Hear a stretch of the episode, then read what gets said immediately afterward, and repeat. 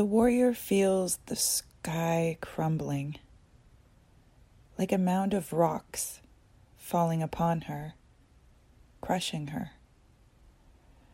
She has fought with everything she has. She has prayed, cried, wailed, howled, thrown herself onto the ground, and kissed the earth we walk on. There are no birds chirping in the early morning.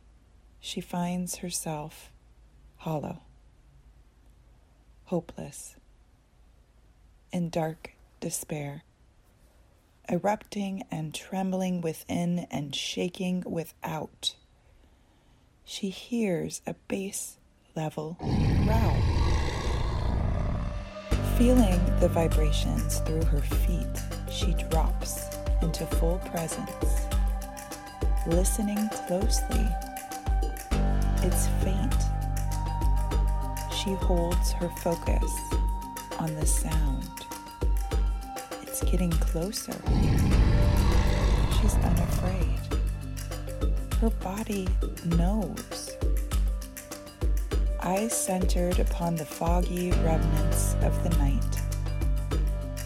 Beyond the shadows emerges a gift, an animal revealing himself. He is familiar. She's met him in her dreams and visions.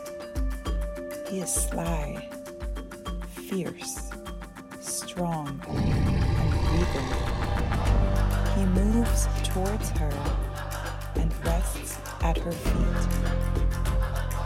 Looking up at her with full trust, she tenderly caresses his silky, soft fur, their eyes locked in synergy, peering deeply into his kind tame, infinitely loyal, yet ruthless emerald eyes. She smiles.